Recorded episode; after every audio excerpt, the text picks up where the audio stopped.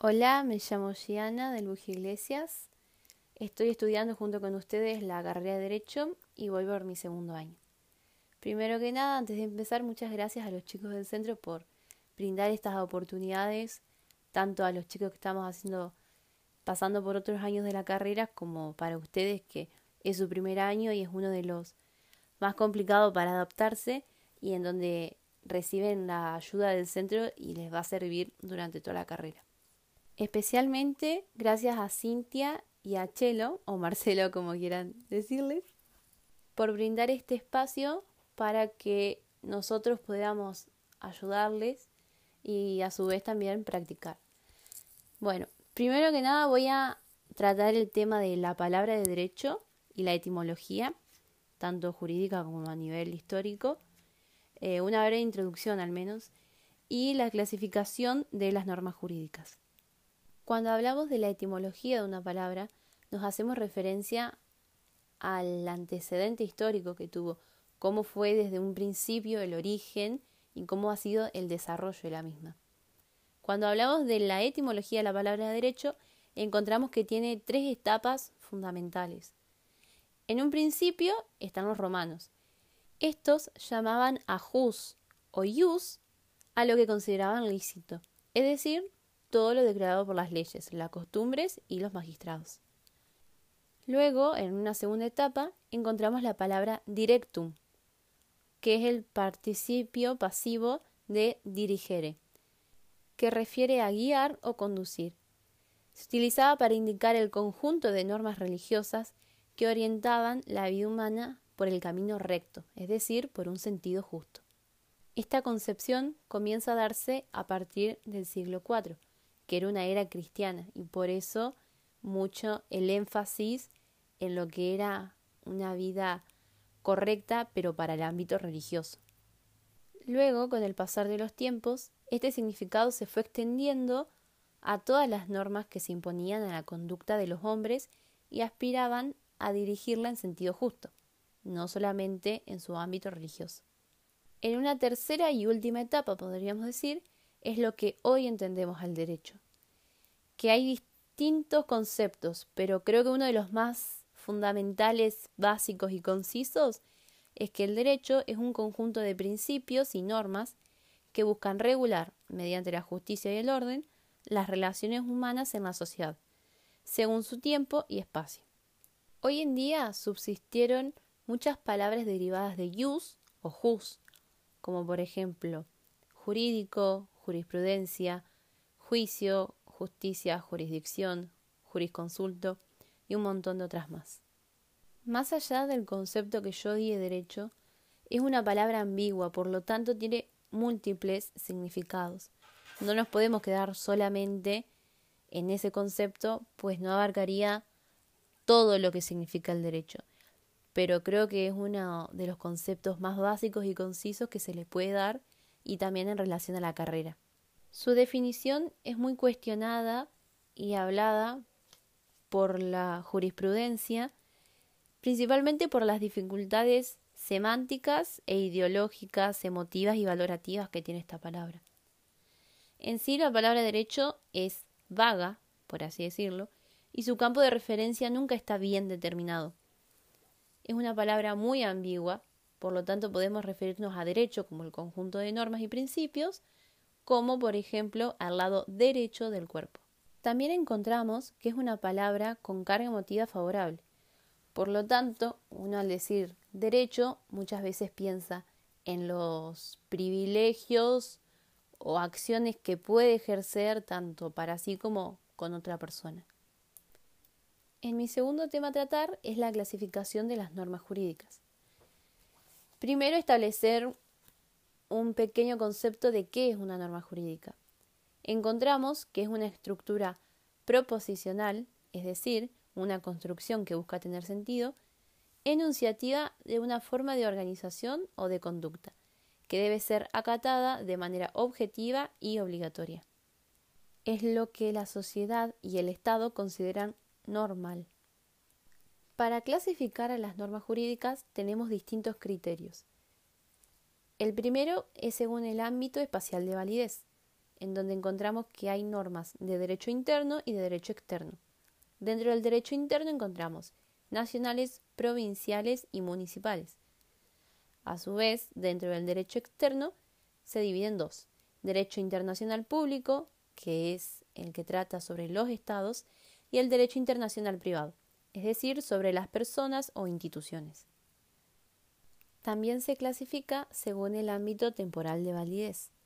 Aquí están de vigencia determinada y aquellas que son de vigencia indeterminada. Como asimismo lo dice la palabra, de vigencia determinada es cuando se indica durante cuánto tiempo estará vigente. Por ejemplo, lo más básico sería la beta de la caza de animales o de pesca durante un cierto periodo de tiempo. Después están las de vigencia indeterminada, que es el lapso de vigencia de la norma en donde no se fija desde el principio, como por ejemplo lo fue el código de Vélez que es el anterior al cual estamos hoy en día utilizando. Nunca se estableció el fin de dicha norma, pero sin embargo lo ha tenido con la derogación del nuevo código. Según el ámbito material de validez, tenemos normas de derecho público y de derecho privado. Aquí vamos a relacionar según el objeto contenido y en cuanto a la forma. En relación al objeto o al contenido, si se atiende inmediata y prevalentemente al interés general, el derecho es público. Si se atiende inmediata y prevalentemente al interés particular, el derecho es privado. En relación a la forma, en el derecho público hay una subordinación de relaciones, es decir, un distinto nivel. Por ejemplo, cuando el Estado aparece manifestando su autoridad organizada, ejerciendo su imperium, su poder hacia los particulares, que se encuentran en situación de subordinación, es decir, están por debajo de la fuerza de imperio del Estado. Esto cambia en el derecho privado, en donde hay una relación de coordinación, es decir, un mismo nivel. Cuando las partes de relación jurídica se encuentran en el mismo plano de relación, es decir, hay una coordinación, tanto el Estado como los particulares o como particulares. Eh, un ejemplo sería la compra y venta. Según el ámbito personal de la validez, encontramos que también en este criterio se habla de el grado de generalidad de las normas. Se distingue entre normas genéricas, particulares e individualizadas. En las genéricas, como la palabra lo dice, obliga indiscriminadamente a todos, en cuanto entran en su ámbito de acción. Como es el ejemplo del artículo 4 del Código Civil y Comercial de la Nación, que establece que las leyes son obligatorias para todos los habitantes del territorio de la República, sean ciudadanos o extranjeros, residentes, domiciliados o transeúntes, sin perjuicio de lo dispuestos en leyes especiales. Las particulares vinculan a personas determinadas, por ejemplo, en los contratos, no es que están absolutamente todas las personas obligadas a la realización de ese contrato. Solamente van a estar vinculadas los contratantes, no personas ajenas a caso que tengan algún tipo de relación. Las individualizadas puntualizan en concreto a un individuo o un grupo de individuos especiales. Por ejemplo, las sentencias judiciales las resoluciones administrativas.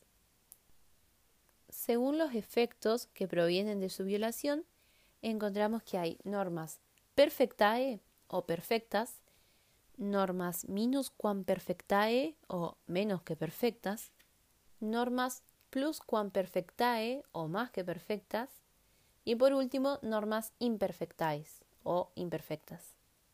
En las primeras, es decir, las perfectae, la sanción consiste en la inexistencia o nulidad de los actos que vulneran a la norma. Un ejemplo es el matrimonio que se lleve a cabo sin cumplir los requisitos establecidos.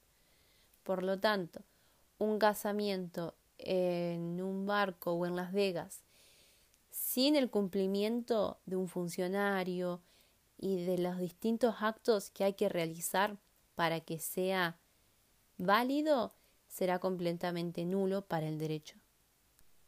En las normas minus quam perfectae encontramos que la violación de este tipo de normas impiden que el acto violatorio produzca efectos jurídicos, pero hacia el sujeto que procedió de manera antijurídica acreedor de una sanción. Un ejemplo es una persona que finaliza con la tutela de otra y por consiguiente cese en su derecho de cobrar un plan social. En las normas perfectae, que son más que perfectas, se imponen al infractor un castigo y además lo obligan a reparar el daño causado. Su máximo ejemplo es el artículo 29 del Código Penal argentino, que establece qué es lo que se podría ordenar en una sentencia condenatoria. Uno de estos incisos, el tercero, habla sobre el pago de las costas, que son los gastos, ya sea al abogado, a los funcionarios y todas las personas que intervinieron. Por último, las normas imperfectae son normas que no establecen una sanción para el caso de ser incumplidas. Un ejemplo son las normas de derecho internacional público, como el principio de no agresión entre Estados, que constantemente es violado y sin embargo no es sancionado. En cuanto a la imperatividad como clasificación, hay distintos grados en los que, según la postura en la que se encuentre el obligado, van a marcar dos categorías de normas, de orden público y dispositivas.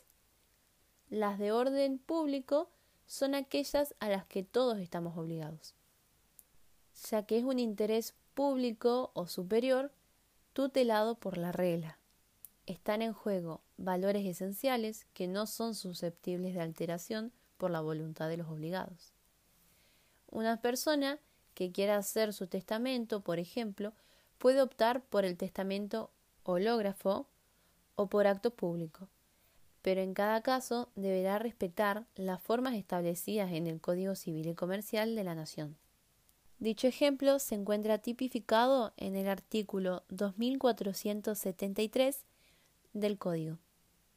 Las normas dispositivas establecen una alternativa de conducta, de tal manera que sus destinatarios pueden someterse a la que la norma determina o bien regular ellos mismos la relación social. Un ejemplo puede ser el artículo 2649 del Código Civil y Comercial de la Nación. Las partes aquí, por ejemplo, al tratar de determinar el lugar, están eligiendo hacerlo de una forma u otra. Es por eso que también se van a encontrar muy a menudo con la frase de todo lo que no esté expresamente prohibido está tácitamente permitido. El código y las distintas leyes establecen en general lo que no se puede hacer o algunas como excepciones lo que sí se puede hacer. Otra clasificación es según la naturaleza o contenido del ordenado. Aquí distinguimos normas preceptivas, prohibitivas y permisivas. Las preceptivas mandan a hacer algo, establecen un estatus, reconocen o identifican a otras normas como pertenecientes al sistema vigente. Algunos ejemplos son las normas que, mandan a hacer algo, el artículo 3 del Código Civil y Comercial, que establece que el juez debe resolver los asuntos que sean sometidos a su jurisdicción mediante una decisión razonablemente fundada. Un ejemplo de las normas que establecen un estatus está el artículo 141 del Código, que establece que las personas jurídicas son todos los entes a los cuales el ordenamiento jurídico les confiere aptitud para adquirir derechos y contraer obligaciones para el cumplimiento de su objetivo y los fines de su creación. Un ejemplo de las normas que reconocen o identifican a otras normas como pertenecientes al sistema vigente está el artículo 41 de la Constitución Nacional Argentina.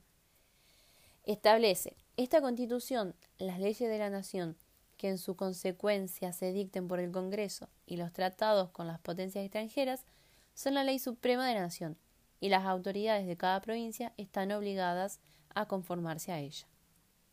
El segundo tipo de normas son las prohibitivas.